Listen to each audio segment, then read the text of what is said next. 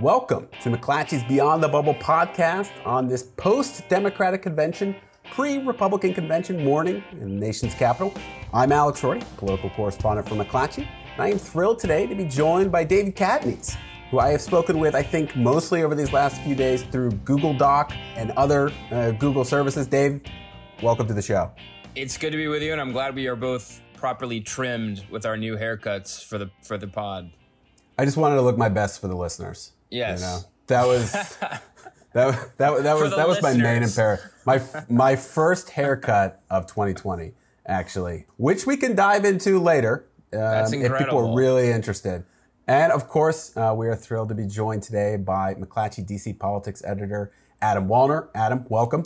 I do feel like I missed the memo on, on the haircut. Definitely feeling a little a little scruffy here compared, compared to you guys. Maybe I'll have to sneak out this afternoon so, so I'm prepared uh, for, for the next podcast and looking looking clean and, and cut. It, it would be nice if you did. I think it would be a nice gesture. I think really for for everyone if you did. Okay, uh, on today's show we're going to get right to it. We are going to talk about our reactions to the four day Democratic National Convention, a very different event this year, of course, uh, an all virtual affair. The Democrats did not descend on Milwaukee like we all expected because of the coronavirus pandemic. And because of that, we had a lot of, I think, a very different feel to this year's, this year's convention. But before we get into some of the mechanics of whether or not we think that this went well and maybe what Democrats and Republicans can take from this year's convention moving forward, Dave, of course, the most important event at any of these conventions. It's the nominee's acceptance speech. And let me just put the question to you point blank. Did Joe Biden do a good job last night? Yeah, he hit his marks. I still don't think he was better than the Obamas, but you know, tough, tough bar. And he hit his marks. And I do think the fact that, I mean, he didn't make any mistakes. He, he seemed to be genuine he seemed to be with confidence. Um, so I think he hit the mark for the most momentous speech of his career. And I think the themes were more important than, you know, anything else than even like his delivery style, which people were, were praising. You know, light over darkness, hope over despair, empathy over division. This is the core of Biden. It's the best rationale for him. It was the best rationale for him during the primary that basically this is a good guy who can go in the general election, carry the torch, and beat Donald Trump, not scare voters, not be risky to voters, but, you know, sort of be that stable old politician who, you know, may not be the greatest president of our lifetimes, but is basically gonna, you know, put his hand on the wheel and drive safely. And I think he accomplished that pretty much a- across the board last night. And, you know, frankly, you know, from top to bottom, it was a good convention given the circumstances. And I think he capped it well.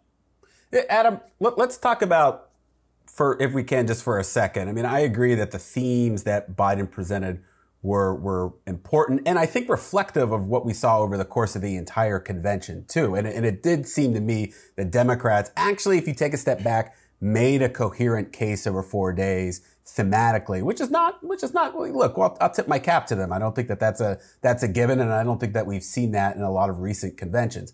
However, I, I think the delivery was important, if nothing else, because as we've talked about on the show, look, the Trump campaign makes an explicit case that Joe Biden is senile, that he is a doddering old man in decline. There, there aren't any euphemisms here, right? They, they say that in interviews on Twitter and even in their, their TV ads. It seemed like that that was maybe even Democrats were breathing a sigh of relief because I will just say I hadn't seen Joe Biden hit some of the heights that he did last night and just in terms of the forcefulness that he delivered the speech. Right. I, I, think a lot of the sort of strange um, and just sort of unprecedented nature of a lot of this campaign that sort of led to this virtual convention really ended up working in his favor to the point you were making the fact that we haven't really seen much of Joe Biden in public these past few months since he since the primary when the coronavirus really just completely put a halt to in-person campaigning and certainly on the Democratic side they are still sticking to that obviously the Republicans and Trump are getting out on the trail a little bit more. And the fact that Trump and his Republican allies have kind of set the bar so low for Joe Biden. I mean, whether or not you actually buy into that or not, I do think that, you know, I don't think the average voter was coming into this speech last night expecting, you know, a barn burning address from a Joe Biden. They weren't expecting him to, to, to, be a Barack Obama or a Michelle Obama. But he certainly, you know, delivered a very kind of stern and serious speech, kind of about, you know, setting the stakes of the gravity of the moment, kind of, you know, hitting a lot of these themes that we saw um, other speakers make throughout the week. And I, and I actually think the fact that there wasn't an audience present actually helped make a lot of those points more effective. I think that was the case both for Joe Biden's speech and also for Barack Obama and Michelle Obama, some of these speakers who were really trying to, you know, almost like scare voters straight, right? Like, hey, remember what happened in 2016 and we didn't all come out and vote and we all thought, you know, there's no way Donald Trump could be president. Well, guess what? you know, eh, eh, have you liked the, the, way the last four years have gone? You know, we need to take this seriously. We need to get out and, and, and vote this guy out of office. And ultimately, that was the theme of this whole week, right? Is Joe Biden is not Donald Trump, right? He is the opposite of Donald Trump in every single way because that is really the I mean, what have we heard this entire campaign from Democrats? What do they what do they want most during the primary? They wanted somebody who can beat Donald Trump. What do a lot of you know Republicans who, who don't like Trump and don't like the direction that, that the party has gone and they just want to beat Trump, right? So that's the way he's been sort of keeping this broad fragmented coalition together so far these past few months, you know, where you have the John Kasichs of the world on one side making a case for him. You also have Bernie Sanders making an argument. They're all, you know, they're coming at it from, from different perspectives, but they're all basically making the same case here is that we can't afford another four years of Donald Trump. Put aside whatever policy or ideological differences you have with Joe Biden. We just have to get this guy in office we'll revisit some of these, you know, other other debates later because the way that a lot of these speakers were putting it this week, you know, the very foundations of democracy are at stake, which is not not an argument you, are usually hearing from from leading figures in, in any party uh, during, during a convention that's really supposed to kind of be rallying rallying the troops before the general election. I mean, Dave, that was almost the message overall for me at, off these four days was that Joe Biden is a good guy and Donald Trump is a threat to democracy. Th- is that how you saw it? And I, I'm a little curious what you make of, you know, the Democrats for, for years have said that the real way to make inroads against Donald Trump was to argue that he was bad for the middle class. His policies favored the rich and that he was making healthcare more expensive. He was taking away pre-existing conditions because he wanted to repeal the Affordable Care Act. What do you think thematically Democrats tried to, to hone in on? I don't think they honed in on that. I think mm. if you go back, it was very similar to a case, you know, Hillary Clinton made I mean, not to curse yeah. the Biden campaign, but I think you just this, did, Dave. This, I think you just did.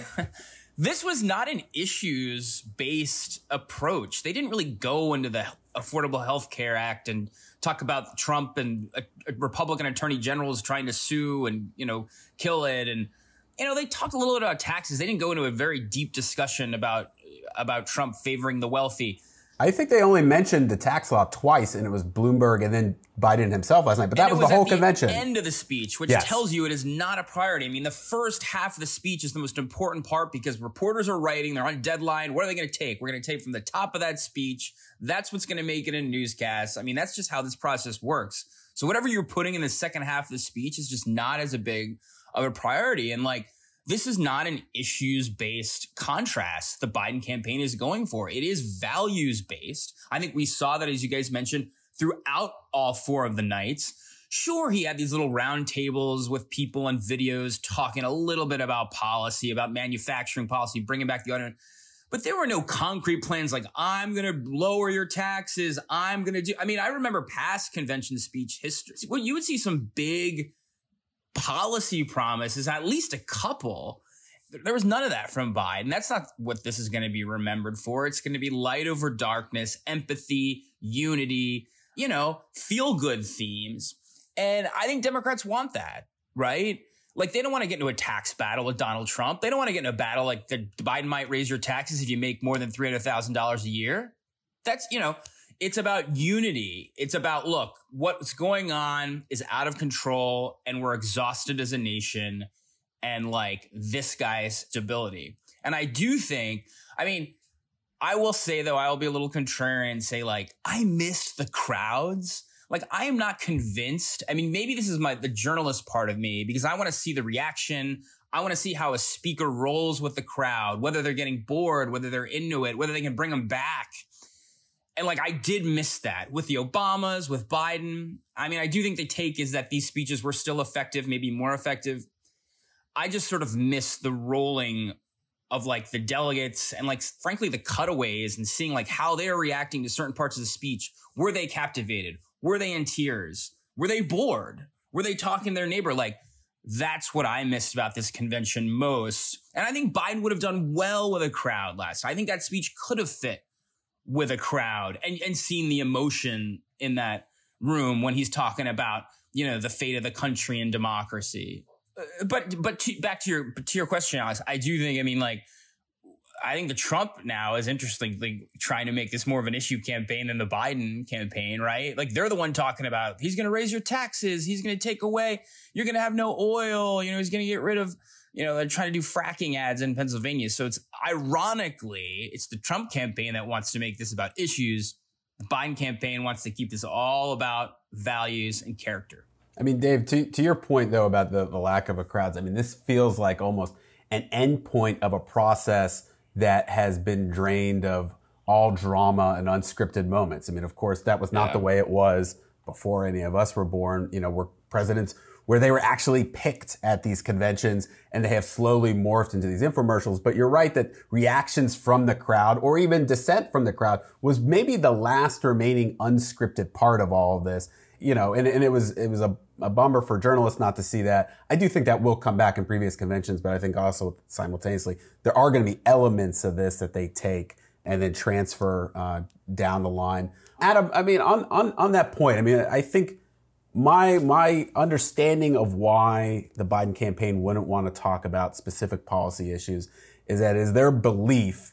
Uh, and again, I think they really made this clear thematically throughout that they build the biggest coalition whether that is the, the Bernie bro lefty or the John Kasich center right Republican, that they build the biggest coalition when they are talking about Joe Biden's values versus Donald Trump's values. And the moment you start talking about healthcare and taxes, even if a lot of Democrats think those are favorable issues for them right now on their own right and their own terms, that you are alienating different parts of that of that constituency. I think particularly some of the Republican moderates, and it sure felt like that the real focus in terms of voters in this convention were those right leaning independents who maybe aren't all that liberal, but they sure don't like Donald Trump either right now.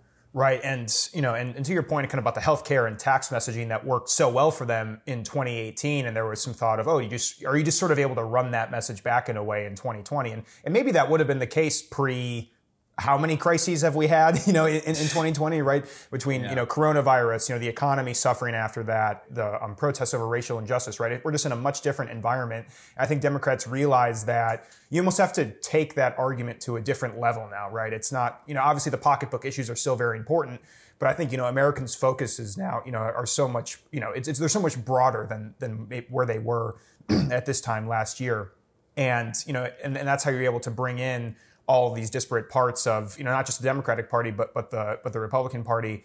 You know, even so, I was surprised. You know, and this is something that um, you and Dave wrote about in our kind of recap from the convention last night. Was that that that it, it was that it seemed like the speeches were geared so much towards the kind of Republican leading independents, the moderates over the progressives. The fact that we saw so many of those sort of centrist center right figures speak throughout the convention, whether it was John Kasich, Colin Powell. I mean, even you know Michael Bloomberg, you know, fits that bill. I think to an extent. Whereas you know, Speaking outside Thursday of, night, no less. In Thursday you know, night, right? right? I mean, Biden, you know, where he was the last speaker before before Biden, right? Which is pretty pretty remarkable for for someone who has been a member of of both parties and and has been an independent, as he uh, noted in, in his speech. Meanwhile, it, it outside, helps when you donate eighteen million dollars to the Democrats. absolutely, just absolutely. just gonna say, just right. Gonna say. But outside of Bernie Sanders, right, you know, there weren't really a whole lot of progressive luminaries giving primetime speeches at this convention. You know, of course, Elizabeth Warren spoke, but it's not, you know, she wasn't really giving, you know, a real leftist firebrand type speech. And of course, you know, it kind of became a running joke on Twitter pointing out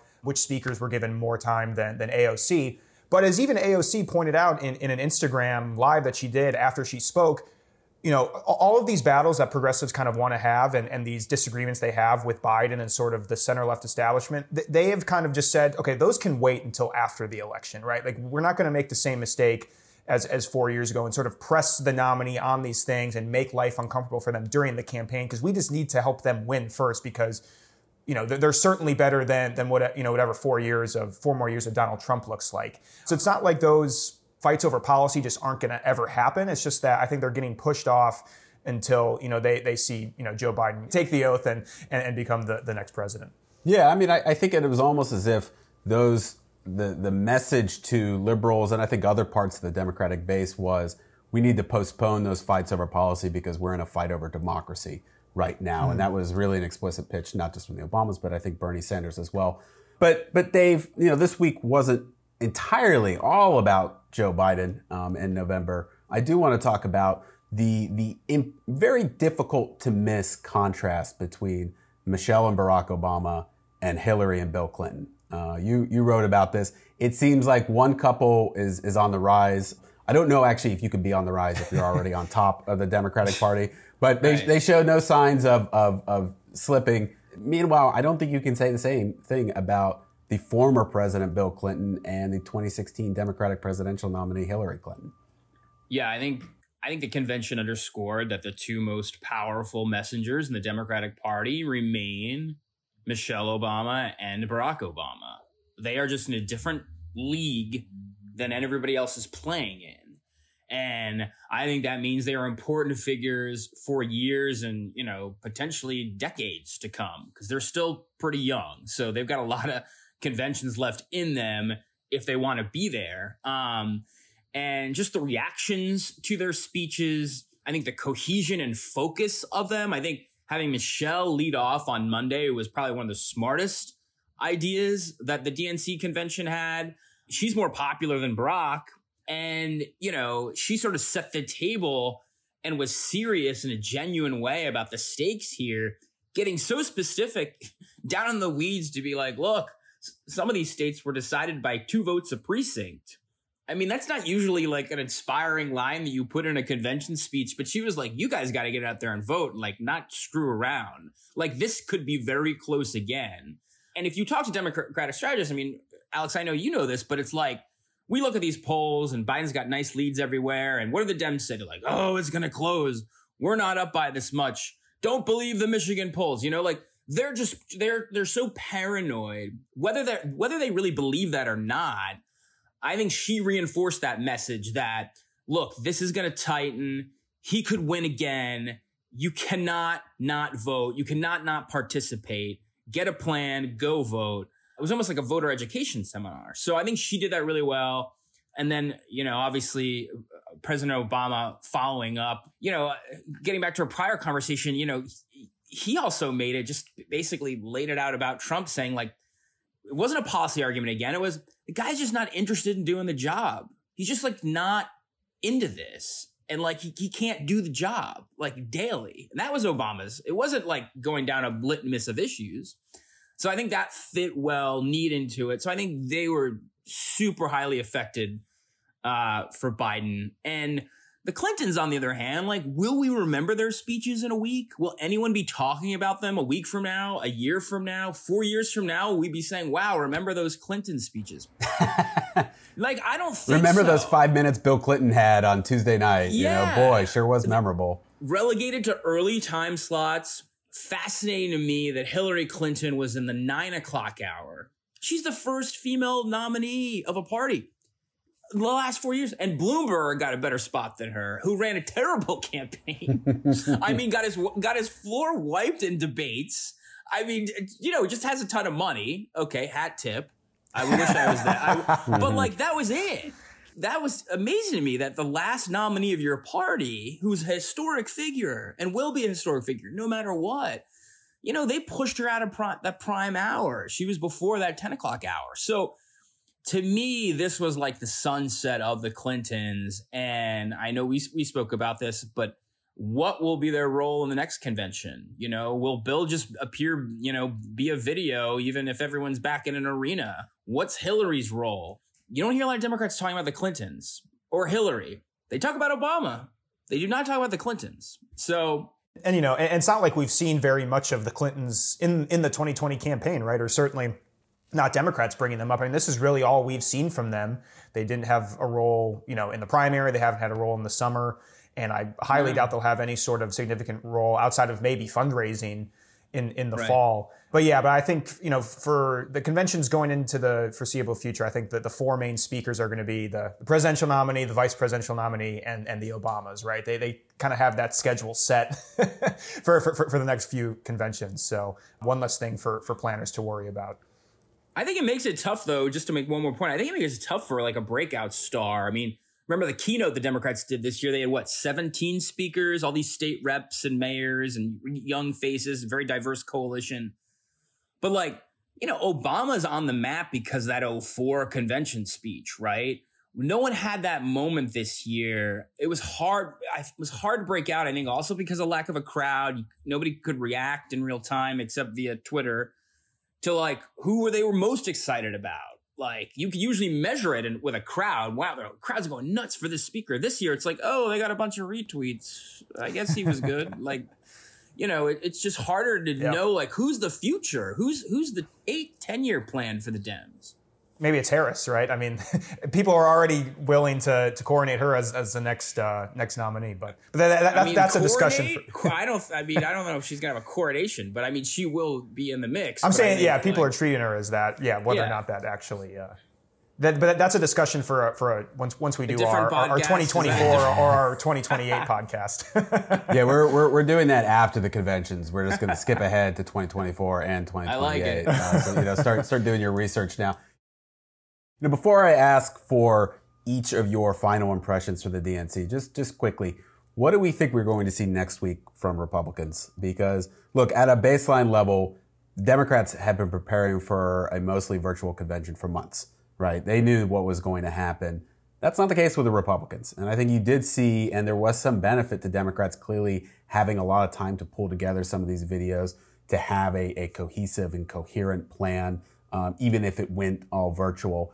And, and the GOP hasn't had that much time. Adam, what, what are you looking for? What do you think the GOP needs to accomplish next week? Well, I, I think it's worth pointing out here we're recording this on, on the Friday morning before the convention begins next week, and we do not have an official schedule of any sort. So, in terms of what to expect, I think we're going to see a lot of a lot of the president.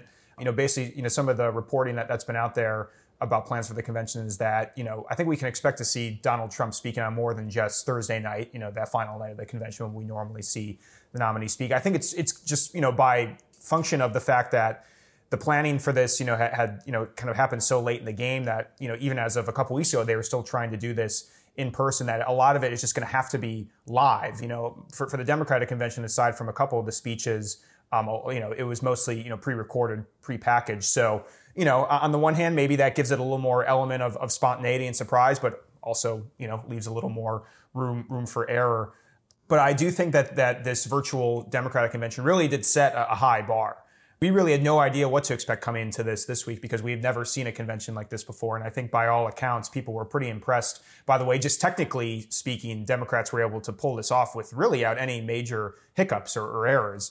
And you know, there was I think some reporting out last night as well that even as Trump was watching the convention unfold, he was making calls to to, to his aides, being like, "Oh, you know, can we do this for our convention?" So I have a feeling they're going to have to sort of pull things to, together at the last minute. Uh, but ultimately, you know, it, it's going to be the Trump show, and whatever whatever he wants, that's that's what's going to happen.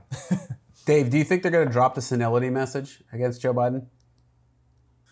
No, I, I mean I think I don't either. I don't. I mean I think they'll throw everything and in the mix it in. You know they don't. You know they've been vacillating between messages for months now. I mean Trump has taken shots all week at the Dems being pre-recorded. So I think to Adam's point, like you will see more live because first of all they weren't prepared for this.